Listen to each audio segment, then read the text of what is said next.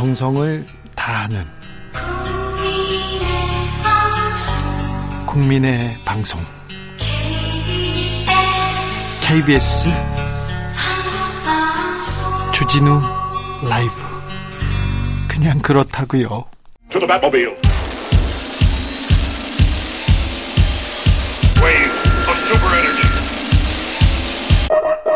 주 기자의 1분 오늘 78주년 경찰의 날 기념식에서 윤석열 대통령 약자 상대 범죄 용납 안 된다. 흉악 범죄 고리 끊으라고 지시했습니다. 윤희근 경찰청장은 국민 일상을 파고드는 불안과 두려움이 경찰의 새로운 도전이 되고 있다. 흉악 범죄에 강력히 대응하겠다. 이렇게 말했습니다. 좀 강력하게 대응 좀 해주세요. 최근에 치안이 불안합니다. 불안해도 너무 불안합니다. 흉악 범죄가 너무 많이 일어납니다. 범죄를 유튜브에 홍보하기도 합니다. 그런데 조폭 유튜버들이 활개를 치고 있는데 그런데 수사를 안 해요, 경찰이. 뭐 하고 있는지 모르겠어요. 뭐에 그렇게 애쓰십니까? 경찰이 다른 데에만 신경을 쓰는 것 같아 보입니다. 어제 17일부터 개정된 시행령에 따르면 관할 경찰이 집회와 시위를 금지할 수 있는 도로에 용산 대통령실과 아 그리고 그 사저 관저를 둘러싼 이태원로와 서빙고로가 추가됐습니다. 집회와 시위 소음 단속 기준도 대폭 강화됐다고 합니다. 용산 대통령실과 관저 앞에서 경찰이 집회와 시위를 금지할 수 있게 됐습니다. 용산 치안도 중요한데 국민 치안도 중요합니다. 주 기자의 1분이었습니다.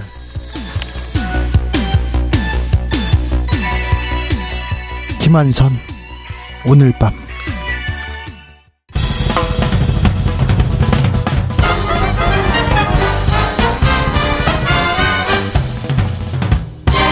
훅 인터뷰 훅 인터뷰 이어가겠습니다. 더불어민주당은 쇄신하고 있을까요? 개혁하고 있을까요? 무엇보다도 당 통합 힘쓸 수 있을까요? 당내 분위기 먼저 들어봅니다. 더불어민주당 양이원영 의원 모셨습니다. 어서 오세요. 네, 안녕하세요. 양이원영입니다. 국감인데 바쁘시죠?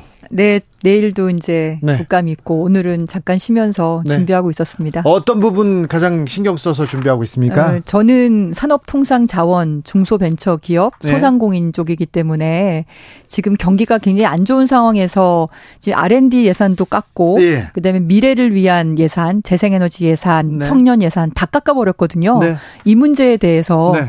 굉장히 좋은 점수를 받고 좋은 사업이라고 평가를 스스로 해놓고는 그거를 최대 60, 80%씩 깎아버려. 올려요. 네. 원전 예산은 다 올리고. 네. 그러니까 그런 건이 사실 메인이 되었었고요.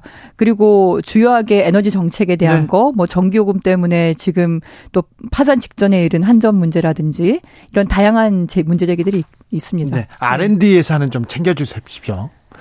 아, 교육비는 음. 집이 음. 집안 형편이 어려워져도 아이들 교육비는 가장 나중에 깎아도 가장 나중에 깎아야죠. 사실 R&D 예산을 깎아버리면 그동안 해오던 사업이 중단되잖아요. 네. 그러면 이 관련한 박사 과정에 있는 학생들이나 석사 네. 과정에 있는 학생들이 그런 사업을 통해서 연구를 통해서 본인 논문도 준비를 하고 본인이 인건비도 일정 부분 보장받고 하는 건데 그게 다 날아가는 거예요. 네. 어, 음, R&D 예산에서 조금 일부 부정수급이 있었을 수도 있습니다. 있습니다. 그런데 연구원들이 잘못한 거 아니잖아요. 네, 그건 이제 국민의힘에서 계속 그걸 강조를 하는데 뭐 태양광 발전 사업에 대한 것도 마찬가지거든요. 17만 개가 넘는 것 중에서 네. 2, 3천 개 문제가 생기는 거 그거는 수정하면 되는 거예요. 네. R&D 예산이 몇 조 원, 몇십 조 원이 되는 건데 그 중에 뭐 몇백억 원이라든가 문제가 생기는 건 수, 그건 운영과 관리의 문제인 거지. 그걸 네. 정부가 해야 되는 거고, 그걸 마치 전체의 일인 양 하면서 굉장히 좋은 평가를 받아오고, 앞으로도 그걸 더 확대해야 된다고 스스로 평가한 예산까지 다 깎아버리고 있으니까. 네. 예고도 없이 이렇게 해버리면 실제로 그 사업을 했던 사람이나 그런 연구를 했던 사람들은 어떻게 하라는 겁니까? 그러게요. 저는 입장 바꿔 생각하면 정말 피눈물이 날 것 같아요. 좀 챙겨주십시오. 저희 자. 국회가 예산을 올리는 권한이 없어요. 아, 그래요? 아, 모르셨구나. 국회는 예산을 삭감하는 권한만 있고요. 올리는 음. 거는 그래서 국회에 가서도 우리가 올리는 증액을 제안을 하면 기재부 장관이 동의합니다고 해야만 그렇죠. 통과가 돼요. 네, 동의하게 네. 해야 되는데. 그래서 어? 지금 윤석열 대통령께서 오늘도 얘기를 했잖아요. 국민이 옳다 항상 네. 그렇게 얘기를 했으면 그걸 말로만 하는 게 아니라 구체적으로 이런 데서 보여줘야 돼요. 예. 예?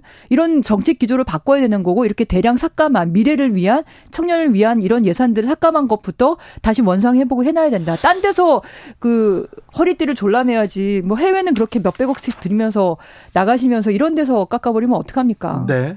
후쿠시마 오염수 관련해서도 좀 물어볼게요. 2차 방류 어, 시작됐는데 2차 방류 특이사항 없다 이렇게 국제 원자력 기구에서는 얘기했는데요. 그런데 경향신문에서는요. 네. 음, 2차 방류 이후에 삼중수소 농도가 검출 한계치 네 차례나 초과했다 이렇게 보도가 나왔습니다. 괜찮습니까? 말이 좀 어렵죠. 네. 검출 한계치 이런 네. 게 우리가 다른 거는 오염물질은 색깔이 바뀐다거나 냄새가 난다거나 뭐 이렇게 뭐 연기가 난다 이런 게 오염 물질인데 방사성 물질은 아무런 색깔 아무런 게 없어요. 우리 오감으로 느낄 수 있는 게 아무것도 없거든요. 네? 그래서 핵종 분석기라는 걸 통해서 이렇게 돌려서 검사를 해야 돼요.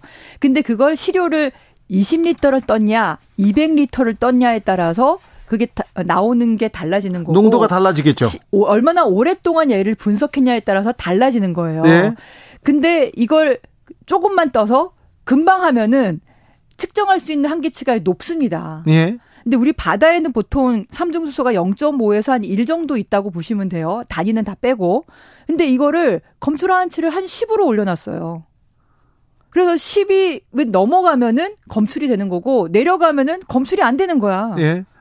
근데 지금 일본 바다는 대부분 10에서 안팎으로 해놓은 거예요. 근데 예. 이거를 넘어서는 게네 번이나 된 거죠. 아 그래요? 10을 네. 넘었다는 거예요? 그러니까 뭐 9.4 하한치를 얼마로 했는지를 발표를 안 하지만 네. 하나는 9.4, 뭐 10점 얼마, 뭐 14 이런 식으로 10, 10 이상 나온 게 한 4개나 그 하한치를 넘어선 게 4개나 된다. 1차 방류 때는 한 번밖에 없었지만 이번은 4번이나 됐다. 근데 우리나라는 일본보다 훨씬 삼중수소나 이런 농도가 낮아요. 네. 방송 물질이 사고가 안 난 지역이니까. 근데 우리나라 검출 하한치도 6.6 7.5 이렇게 그냥 높게 만들어 놓은 거예요. 네. 그래서 이거보다 그러니까 이거보다 적게 나왔다. 그럼 얼마나 나왔단 소리냐? 그럼 2가 나왔단 소리냐? 4가 나왔단 소리냐? 원래 0.5에서 1밖에 안 나왔는데 2나 4가 나왔으면 의미 있는 증가잖아요. 예? 근데 그걸 알 수 없게 6.6, 7.5라고 검출 하한치를 높게 만들어 놨어요. 도쿄 전력에서 발표한 데이터인데. 네.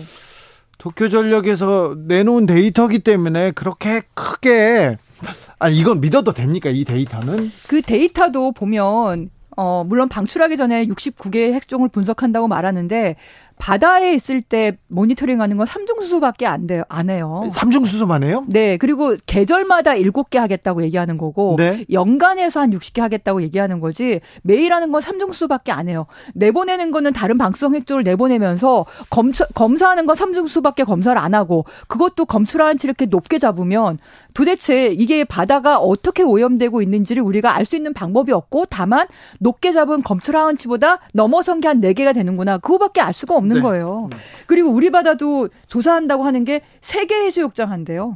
세계 해수욕장. 아. 세계해수욕장 세 군데 해가지고 어떻게 바다의 상황을 다 알 수가 있습니까? 네. 그거를 지금 바, 발표를 하고 있는 상황이고요. 예. 근데 그 부분이라 하더라도 어쨌든 하한치를 한번 추가했던 것을 네번 추가한 거니까 네. 농도가 높아지고 있다 이렇게 볼수 네. 있는 거죠. 어, 국민 안전에는 네. 그 영향이. 이쪽으로 예. 저는 오진 않을 걸 아직은 오지 않을 거라 생각하고요. 네. 근데 그 물어보시면 저는 두 가지를 얘기하는데 어 걱정할 필요 없지만 걱정해야 된다 이렇게 말합니다. 아, 무슨 예. 말이냐면 지금은 가장 처리가 잘 되고 방성 핵종 검출이 정말 낮은 네. 그런 것만 지금은 내보내고 있어요. 예. 네. 근데 문제 그 뒤에 숨어 있는 70% 이상 되는 70% 가량 되는 기준치를 초과한 고농도 오염 오염수가 지금 버티고 있다. 네. 그래서 앞으로는 막아야 되는 건데 지금 당장 막은 걸로는 문제가 될 게 크게 없고 아마 네. 농도의 변화는 분명히 발생할 텐데 네. 그거를 확인할 수 있는 모니터링은 아니다라고 알겠습니다. 보는 거죠. 예. 지금은 걱정할 필요 없지만 걱정할 필요 없지만 걱정해야 된다. 이해했어요. 그래서 중간에 우리가 막아야 그러니까 이게 다 나올 때까지 우리가 그냥 두면 안 되고 네. 그 30년이 될지 50년일지 알 수 없기 때문에 예. 1, 2년 후라도 위험한 게 또 언제 나올지 모르니까. 네, 그리고 몇 년 후라도 이걸 어쨌든 중간에 중간 중단시키는 게 우리 지금 현 세대 기성 세대 저희들의 몫이다라고 알겠습니다. 생각합니다. 네. 중국에 이어서 러시아도 일본산 수산물 수입 전면 금지했습니까? 그렇죠. 그래요? 네네. 중국에 이어서 러시아도 어, 수산물을 전면 금지했습니다. 우리는 어떻게 해야 됩니까? 우리는 8개 현의 어, 수산물만 금지하고 있는 상태인데요. 네. 이번 국정감사를 통해서 확인된 게 뭐냐면 그 수산물을 가공하면 예, 가공한다는 게 뭐냐면 네. 자르고 네. 말리고 네. 단순히 이렇게만 해도 수입이 다 되는 거예요. 아, 그래요? 네. 아, 그걸 수입 금지할 때 그 조치를 잘 못한 거죠. 그래서 그걸 바꿔야 된다는 게 지금 얘기고 뿐만 아니라 더 문제는 우리 애들이 먹는 뭐 과자류 같은 초콜릿 같은 거나 아니면 예. 녹차류나 이런 데에서 삼중수소보다 훨씬 더 위험한 세슘이 지금 검출이 되고 있다는 거예요. 아, 그리고 지금 일본산 수산물 원산지 표시 어기고 지금 팔린 경우가 많았잖아요. 그러니까 그것도 어 전체에서 이제 상당 부분이 어몇 건이더라 한 40여 건 되나요? 40여 건 중에서 아 전체 9천 곳 중에서 원산지 위조가 40건밖에 되지 않기 때문에 원산지 위조가 많지는 않아요. 다행히 많지는 않습니다. 근데 이 40건 중에서 일본산 수산물에 속여서 판 경우는 6건 정도로 14%였고 그리고 최근 10년간의 원산지 위조는 전체 20%였는데 올해 좀 늘었어요. 네. 이게 이게 방류가 되니까 더 많이 속인 것 같아요. 한 34%로 좀 늘어났습니다. 네. 그래서 이런 걱정을 하지 않으려면 러시아나 중국처럼 전면 수입 금지로 가는 게 오히려 국내 수산물을 보호하는 게 아닐까라는 네. 생각이 듭니다. 오늘 윤석열 대통령이 김기현 어, 국민의힘 새 지도부를 만나서 국민은 늘 언제나 옳다 이런 얘기 음, 하셨어요. 그러니까요. 어떻게 들으셨습니까? 그러니까 음, 민심의 무서움을 이제 조금 느끼기 시작하신 건가? 네. 라는 생각이 들었고요. 선거 보고 무서웠겠죠. 아유, 제발 무서워해야 됩니다. 근데 무서워야 되는데 헌법재판소장 후보자를 이렇게 임명하면 됩니까? 그렇습니다. 임기가 1년도 안 남으신 분을 네. 같은 과 동기를 이렇게 모셔다가 이렇게 하는 거는 그러니까 말과 말을 그렇게 하면 행동도 그렇게 해야 되거든요. 근데 의대 정원 확대한다는 얘기를 듣고 아 그럼 이제 민생 쪽으로 신경 쓰나 보다라고 생각해서 저희 당에서도 환영 논평을 네. 낸 거잖아요. 여야가 같이 민주당도 잘하면 박수 치고 아니, 같이 당연히, 해야죠. 당연히요. 네. 근데 그걸 단순히 의대 정원만 늘리는 게 아니라 지방 의료 차원에서 지방 의대도 하나도 없는 데가 지금 지역이 있잖아요. 네. 호남이라든가 네. 경남 쪽도 있는 것 같은데. 그러니까 그런 데를 의대를 신설하는 것까지 같이 가야 된다고 저희가 이제 거들었는데. 네. 근데 헌법재판소장 후보자를 또 이렇게 내버리면 그러니까 어 너무 재수처를 했다가 또 뒤로 물러나는 형태가 아닐까. 앞으로 어떤 정책을 내냐에 따라서 그 진심을 우리가 다시 볼 수 있을 거다라고 네. 생각합니다. 정책 기조를 바꿔야 되는 거 다시 한번 당부 말씀드립니다. 선거 이후에 민주당 분위기는 어떻습니까? 민주당은 저는 그 이재명 당대표께서 내신 얘기가 핵심인 것 같아요. 이건 민주당 승리가 아니다. 네. 네. 우리가 잘해서 받아야 되는 건데 사실 갈팡질팡하기도 하고 네. 자충우돌 우리 내부도 문제가 여러 가지가 많지 않았습니까? 네, 네. 네. 그래서 국민들의 무서운 회초리다. 네. 그래서 더 겸허하게 우리가 민생을 살리기 위한 국민의 뜻을 받들기 위한 정치를 해야 된다. 네. 그래서 그런 조심스러운 얘기들이 많이 있었죠. 그런데 아무튼 단합해서 윤석열 음. 정부의 맞서겠다. 단합해서 윤석열 정부보다 훨씬 나은 정책, 대안 내놓겠다. 이렇게 얘기해야 되는데 일단 단합이 숙제입니다. 오늘도 김남국 조웅전 친명 비명은 오늘도 이렇게 또 맞붙습니다. 음, 오늘 맞붙은 내용을 제가 정확하게 모르는데요. 네. 어떻게 맞붙었죠? 아니 있었어요. 비명 네. 비명과 친명의 갈등 그리고 가결파 의원을 어떻게 징 어떻게 해야 되나 징계해야 되나 이런 부분에 대해서는 어떻게 지금 당내에서 의견이 모아지고 있습니까? 어, 저는 뭐 원내대표 새로 되신 분이 약속하신 말씀하신 거를 저는 신뢰하고 기다리고 있습니다. 네. 저희 그때 가결파라고 말씀 어쨌든 그 엄중한 상황에도 당대표를 체포하도록 동의하신 분들은 분명히 저는 문제가 있다라고 우린 다 인지를 하고 있잖아요. 근데 누가 그랬는지는 알 수가 없죠. 네. 네. 근데 본인이 그랬다고 나서서 하신 분들은 계신 거예요. 예. 그건 확실하게 몇 분이 계시고 그리고 최고위에서 논의를 해서 이건 분명히 해당 행위라고 또 우리가 바, 얘기를 했어요. 예. 그 얘기를 안 했다면 모를까? 예. 그러면 그 건에 대한 처리는 좀 해야 되지 않냐는 생각이 저희가 의원들이 모아졌습니다. 네. 그래서 원내대표 선거할 때 저희가 그 어, 유력한 후보자들에게 질문을 던졌습니다. 이 문제 어떻게 처리할 거냐. 네. 그때 홍익표 원내대표는 분명하게 윤리심판원으로 넘기겠다 얘기를 하셨고 다른 한 분은 그렇게 얘기를 하지 않으셨기 때문에 그쪽으로 표가 몰린 거예요. 네. 근데 그렇게 의원들의 표가 몰려서 당선이 되셨기 때문에 그 약속은 지켜내야 된다고 저는 생각을 합니다. 네. 네. 선거 이후에 음, 이재명 대표는 재판이 계속되네요. 네, 이번에 뭐 기소도 분리 기소도 어, 됐습니다. 어, 분리해서 기소도 하고 네. 지금 FC라든가 이런 걸 재판을 계속 하는데요. 그러니까 검사분들은 그 법률적인 지식으로 그 똑똑한 머리를 가지고 정말 말 잘 만들어내시는 것 같아요. 근데 간결하고 심, 정말 간단하게 볼 수 있어야 되거든요. 제가 지금 광명에 와서도 보니까 재건축이나 이런 개발을 할 때 과연 이걸 공공의 이익으로 몇 퍼센트를 환수를 할 거냐 기부 체납률이라고 얘기를 하거든요. 네. 그걸 계속 그러니까 어, 이, 어, 뭐라 그랬나, 갈등이 있어요. 이 기부 체납률을 높이면, 그럼 민간 쪽에서의 이익이 줄어드는 거고, 네. 네? 그리고 기부 체납률이 낮아지면 민간의 이익이 높아지는 건데, 이걸 줄다리기 싸움을 하거든요. 네. 근데 지금 광명은 17.6%가 밖에 안 돼요. 네. 근데 대장동은 지금 50% 가까이 하지 않았어요? 네. 40%? 아니 그 몇십 퍼센트를 했고 우리 전국 지자체 중에서 그렇게 공공으로 이익을 환수한 퍼센테이지가 없다는 거 아닙니까? 근데 왜 더 많이 못 따냈냐고 배임이니 뭐니 이렇게 말하는 게 아무리 화려한 법률적인 용어를 든다 하더라도 그러면 역으로 그거보다 더 많이 환수한 데 있으면 나와보라 그래. 네. 그리고 아예 공공으로 환수 안 한 그 많은 개발사업은 도대체 어떻게 할 건데 그런 거잖아요. 네. 그러니까 그 얘기를 저는 이 그 똑똑한 법률가들이 네. 말로써 이렇게 잔치할 것이 아니다라고 저는, 저는 생각을 합니다. 네. 네. 음. 끊임없이 이 리스크를 키우기 위한 게 그러니까 이거밖에 없는 것 같아요. 네. 사실은 제가 정부 여당이면 그 국회에서도 늘 느끼는 건데 무엇을 하자는 게 있어야 되거든요. 네. 이번에 의대 정원 그나마 말 나왔는데 어떻게 하는지 잘 봐야 되는데요. 그 전에 무슨 개혁 무슨 개혁 무슨 개혁 말은 했잖아요. 그렇죠? 네. 근데 뭐 하고 있습니까 지금? 네. 그러니까 그걸 하려면 이 법이 나 발의가 돼야 되고 그 법에 대해서 논의가 돼야 되고 우리에게 요구를 해야 돼요. 야당한테 이거 같이 해보자. 네. 이런 근데 그런 게 없이 지금 부각되는 건 다 이재명 대표에 대해서 기소를 하니 구속을 하니 뭐 재판이 어떠니 그 얘기밖에 없잖아요. 네. 네. 그러니까 그러면 도대체 왜 정권을 잡았냐? 도대체 무엇을 하고 싶냐고 계속 물어보는 거예요. 하고 싶은 게 뭐냐? 네. 하고 싶은 걸 알려달라. 그리고 우리한테 협력을 요구할 게 있으면 협력을 하자. 그러니까 우리가 영수회담이나 이런 거 제안한 거 아닙니까? 하고 싶은 게 있으면 우리한테 얘기를 해서 같이 갑시다라고 얘기하는 게 그게 행정부의 수반이 해야 되는 일 아닌가요? 알겠습니다. 네. 음. 아무튼 중차대한 사건이라고 하나하나가 구속 사안이라고 검찰에서 얘기하는데 아 그렇다면 빨리 이번에 제가 네. 검찰 하는 걸 보면서 어떤 생각이 들었냐면 특히나 그 체포동의안 관련해서 한동훈 장관이 설명할 때 제가 그걸 정말 절실하게 깨달았어요. 네. 검사는 자기 말은 무조건 옳다고 생각하는구나. 네. 그러니까 혐의자가잖아요, 혐의자. 네. 피의자고 혐의자는 의심이 되는 사람이지 아직, 범죄자가 아닌 거예요. 아직 죄가 확정된 것도 아니에요. 다투는 거고. 네.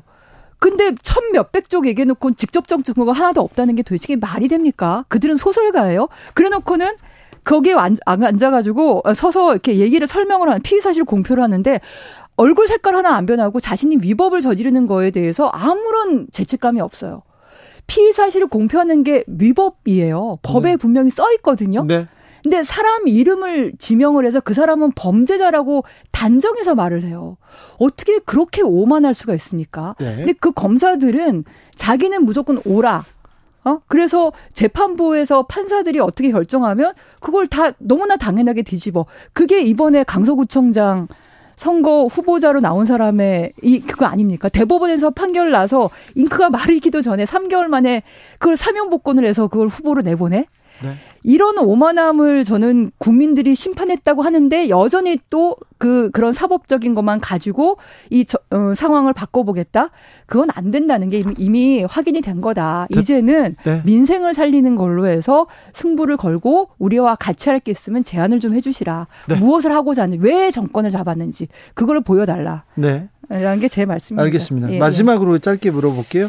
어제 오늘 어, 김혜경 씨 그러니까 이재명 경기도지사 시절에 법인카드를 네. 이렇게 유용한 게 의심된다 이런 얘기 나왔는데 이 부분은 어떻게 보십니까? 의심되면은 그걸 조사를 하면 되죠. 네. 네. 그걸 조사를 하면 되는 거 아닙니까? 거기서 감사 맡겼다면서요, 경기도에서. 네. 감사도 맡겼고, 그 다음에 뭐 고발 조치도 했다 그러나요? 네. 그러면 그걸 조사하면 되지 않겠습니까? 알겠습니다. 네네.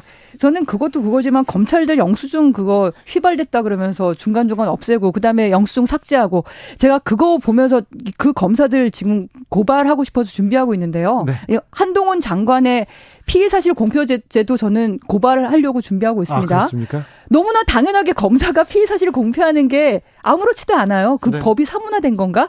그리고 두 번째로 아까 말씀드렸던 어, 그 영수증을 그냥 삭제해버린 거 있지 않습니까? 산업부 공무원들이 옛날 파일을 삭제했다고 구속하고 기소해서 어, 그렇게 했잖아요. 예. 근데 검사들은 자기가 보관해야 될 영수증을 삭제했으면 당연히 기소 받아야 되고 조사 네. 받아야 되고 구속 당해야 되는 거 아닌가요? 똑같은 걸로 네. 그것도 고발해야 된다 생각합니다. 이 건이 어떻게 이 건을 대하는 검찰의 태도에 대해서도 한번 지켜보시죠. 네, 네. 고발할 테니까 네. 조사하세요라고 말씀드립니다. 알겠습니다. 더불어민주당 양이원영 의원이었습니다. 말씀 감사합니다. 네, 감사합니다. 주진우 라이브